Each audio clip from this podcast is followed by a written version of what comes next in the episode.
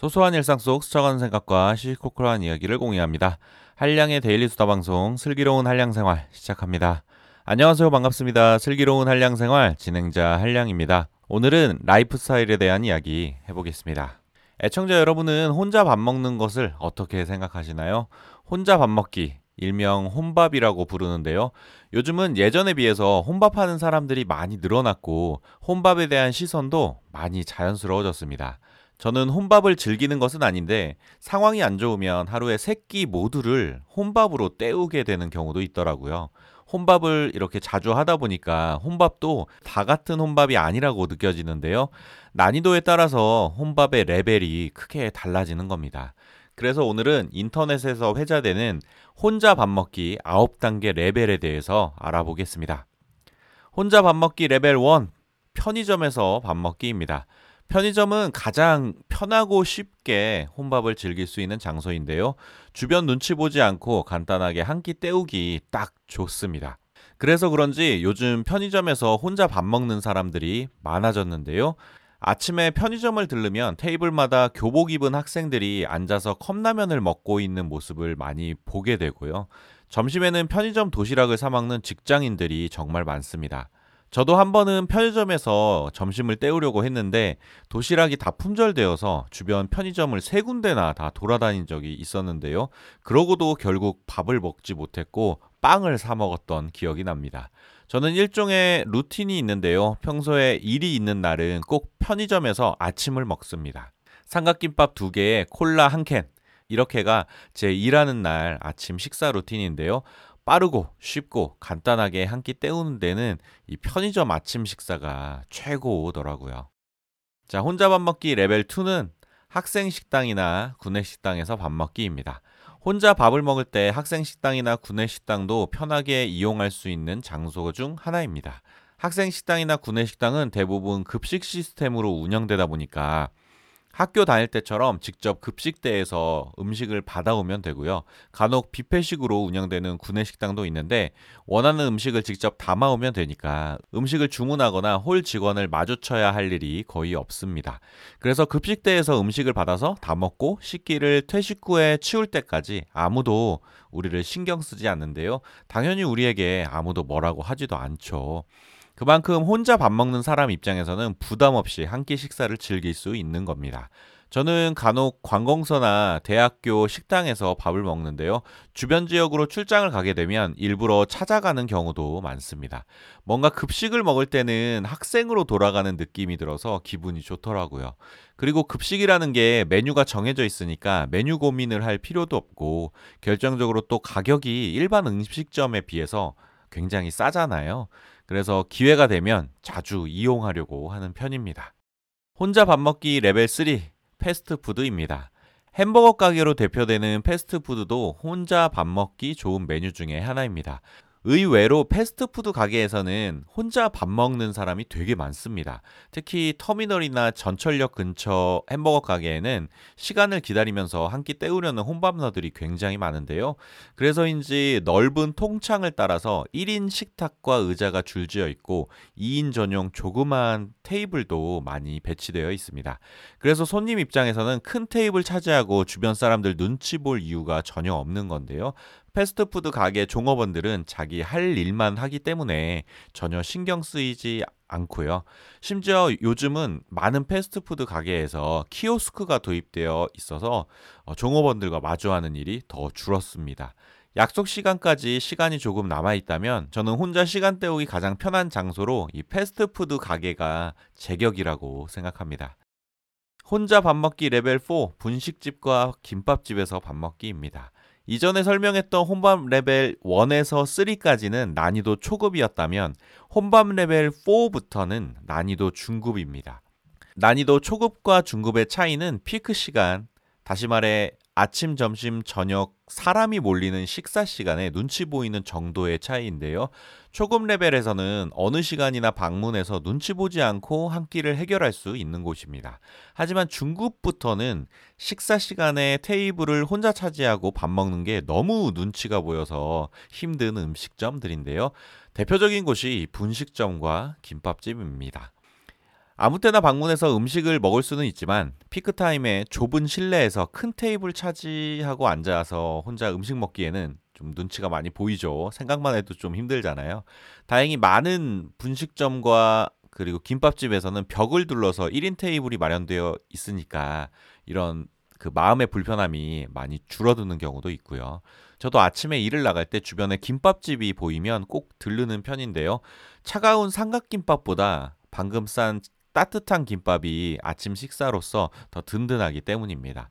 간혹 아침에는 이 포장 손님만 받는다고 절 문전박대하는 김밥집도 있는데요. 그럴 때는 아침부터 좀 짜증도 나고 민망하기도 하죠. 다음은 혼자 밥 먹기 레벨 5 중국집과 냉면집 같은 일반 음식점입니다. 애청자 여러분들은 중국집에 혼자 들어가서 식사해 보신 적이 있으신가요? 저는 원래 중국 음식은 시켜 먹는 음식이라고만 알고 있었는데요. 하지만 고등학교 때 그 생각이 완전히 바뀌었습니다. 학교 주변에 짜장면을 2,000원에 파는 중국집이 있었는데요. 야간 자율학습 시작 전에 저녁을 먹으러 항상 갔었습니다. 그러다 어느 순간 중독이 되었는지 계속 생각이 나서 매일 가게 되었는데요. 너무 매일 가니까 이제 친구들도 안 따라오고 저 혼자 가서 먹는 경우도 많아졌습니다. 그래서 저는 중국집에서 혼밥하는 게 굉장히 편하게 느껴지는 것 같은데요. 냉면집도 마찬가지입니다. 지방에 출장을 가면 칡냉면집이 굉장히 많은데 대부분 1인 메뉴로 냉면과 왕만두 세트를 구성해서 팝니다. 항상 그렇게 세트 메뉴를 시켜서 먹으면 딱 요기가 되더라고요. 더불어 대한민국 국민의 영원한 소울푸드죠. 국밥집도 혼자 밥 먹기 딱 좋은 음식점 중에 하나입니다. 자, 다음 혼자 밥 먹기 레벨 6는 맛집에서 밥 먹기입니다. 맛집에서 혼밥하기는 매일 혼밥을 하는 저도 조금 부담스러운 일인데요. 사람이 너무 많아서 혼자 밥 먹으면 눈총을 받지 않을까 하는 걱정 때문입니다. 하지만 시간만 잘 맞춘다면 충분히 맛집에서도 혼밥이 가능합니다. 저는 보통 맛집을 가게 되면 11시, 2시, 그리고 4, 5시쯤 방문하게 되는데요. 경험상 이 시간대가 손님이 좀 뜸하고 가장 한산한 시간대입니다. 그래도 맛집에서 혼자 밥 먹는 데는 마음의 부담감이 좀 큽니다. 그래서인지 저는 맛집을 일부러 찾아가는 경우는 거의 없고요. 대신 출장지 근처에 유명한 맛집이 있으면 기왕 여기까지 온 거 한번 들러나 보자는 심정으로 방문하는 편입니다. 공교롭게도 맛집 중에는 피크 시간에만 손님을 받고 바로 breaking time으로 들어가는 곳도 있는데요. 이런 경우에는 혼자인데 괜찮냐고 미리 물어봐야 합니다. 간혹 1인 손님을 받지 않는 경우도 있으니까요. 그리고 예약이 된다면 반드시 예약을 하고 가서 부담 없이 편하게 식사를 즐기는 것도 좋겠습니다. 자, 혼자 밥 먹기 레벨 7은 패밀리 레스토랑입니다. 레벨 4에서 6까지는 혼밥 레벨 중급이었는데요. 이제부터는 혼밥 레벨 고급 단계로 올라갑니다. 혼밥 레벨 중급과 고급의 차이는 피크 시간이 아닌 시간대에 방문했을 때 눈치 보이는 정도의 차이인데요. 예를 들어 혼밥 레벨 고급은 혼자서 그 음식점을 방문하는 것 자체만으로도 눈치가 보일 정도의 음식점인 겁니다. 예를 들어 패밀리 레스토랑이 그 대표적인 예인데요. 저는 다른 데는 혼자 못 가봤고 부페 레스토랑인 애슐리는 혼자서 자주 갑니다. 특히 평일 런치 타임에 많이 가는데요. 의외로 런치타임은 혼자 오는 사람들이 꽤 많습니다. 게다가 점심시간만 조금 피하면 사람도 거의 없고 한산해서 편하게 식사를 즐길 수 있습니다. 하지만 피크 시간에 방문하면 혼밥에 익숙한 저도 부담스러울 정도로 사람이 많아서 눈치가 많이 보이는데요. 그 많은 사람들이 밥 먹는 날 한 번씩 쳐다보는 것 같아서 기분이 많이 불편하고 불안한 거죠. 저는 이 극내향형이라 좀 더 그런 것 같은데요.